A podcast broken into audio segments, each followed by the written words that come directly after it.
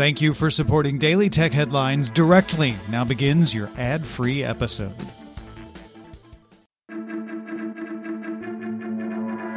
These are the Daily Tech Headlines for Friday, August 21st, 2020. I'm Rich Stroffolino. Google announced updates to provide users with more information about ongoing wildfires. When searching for a wildfire in search, Google will show a map featuring a near real time boundary of the fire. This feature was initially piloted in California last year and is now rolling out across the U.S. Google Maps will also update with road closures impacted by wildfires and route around roadblocks, as well as providing alert notifications if viewing an area near a wildfire. Google developed the mapping features with input from the California Governor's Office of Emergency Services and uses data from the National Oceanic and Atmospheric Administration's GOES satellites, which is then processed through Google's geospatial analysis platform Earth Engine with maps updated hourly. In a blog post, Lyft announced it would suspend ride-hailing operations in California as of 11:59 p.m. Pacific Time on August 20th. The move came after a state judge ruled that the service must reclassify drivers as employees rather than independent contractors in accordance with AB5. However, later yesterday, a California appeals court extended the length of time Uber and Lyft will have to comply with the order. The temporary reprieve gives Uber and Lyft until 5 p.m. Pacific time on August 25th to file written statements agreeing to expedite procedures stated in the order, including a new timeline and sworn statements saying the companies have plans to reshape their businesses if their ballot initiative Prop 22, which would exempt ride sharing and food delivery gig workers from AB5, fails in November. An Uber and Lyft spokesman said that they will continue to run as normal until the stay expires. Volkswagen began production of its ID4 all electric SUV in a factory in Zwickau, Germany. This is VW's second all electric ID branded vehicle and the first ID vehicle slated to be produced and sold in China, Europe, and the US. Two factories in China will begin production of the ID4 later in 2020, with VW's factory in Chattanooga, Tennessee scheduled to begin production in 2022.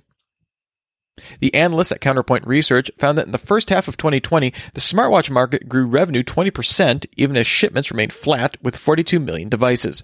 Apple continued to dominate, growing its revenue share 8.2% and now accounting for 51.2% of the market. Garmin and Huawei both overtook Samsung with the second and third most market share respectively. One in four smartwatches shipped in the half featured cellular connectivity, and 60% featured some form of heart monitoring. Back in June, Reddit announced changes to its hate speech policy, which saw it ban over 2,000 subreddits. Now the company announced that it has seen an 18% reduction in users posting hateful content compared to two weeks prior to the ban. It also gave some details about hate speech content on the platform. Subreddits banned in June were viewed by an estimated 365,000 users per day. Overall hateful content amounted to 0.2% of overall total content posted each day, with most of that left in comments and accounting for 0.16% of total views. Overall, 8% of potentially hateful content was reported by users, with 30% of potentially hateful content removed each day by moderators and automated systems. Facebook told The Verge's Casey Newton that it's piloting a new content moderation policy based off of a recent report from the Center for American Progress. The report, titled Fighting Coronavirus Misinformation and Disinformation, suggested that social media platforms suspend algorithmic amplification and prioritize rapid review and fact checking of trending coronavirus content that displays reliable misinformation markers, as well as creating a privacy focused system that scans draft posts discussing COVID 19 and suggests quality information instead, as well as embedding quality information and relevant fact checks around COVID 19 related posts. LG announced that it will bring transparent OLED displays to subways in Beijing and Shenzhen. The 55 inch panels will display real time information about subway schedules, locations, and transfers on train windows, starting with Line 6 in Beijing and Line 10 in Shenzhen.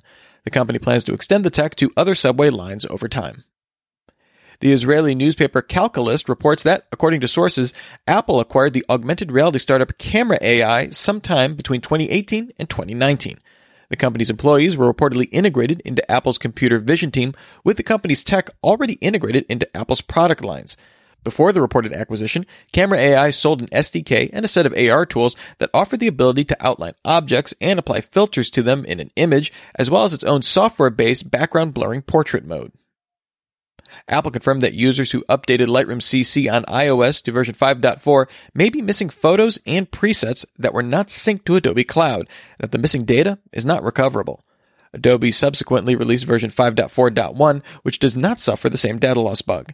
It's unclear how widespread the data loss was and how many users were impacted.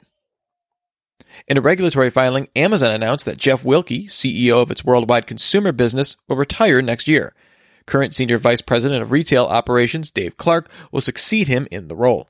Wilke initially joined Amazon in 1999 and is part of Amazon's S team of senior executives that report directly to Amazon CEO Jeff Bezos. And finally, Facebook updated a support page to advise that the classic Facebook UI experience, featuring a blue navigation bar at the top, will no longer be available starting in September.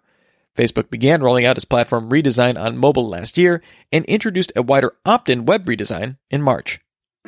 Remember, for more discussion of the tech news of the day, subscribe to Daily Tech News Show at dailytechnewsshow.com. You can find show notes there and links to all these headlines there as well. Thanks for listening. We'll talk to you next time. And from all of us here at Daily Tech Headlines, remember, have a super sparkly day.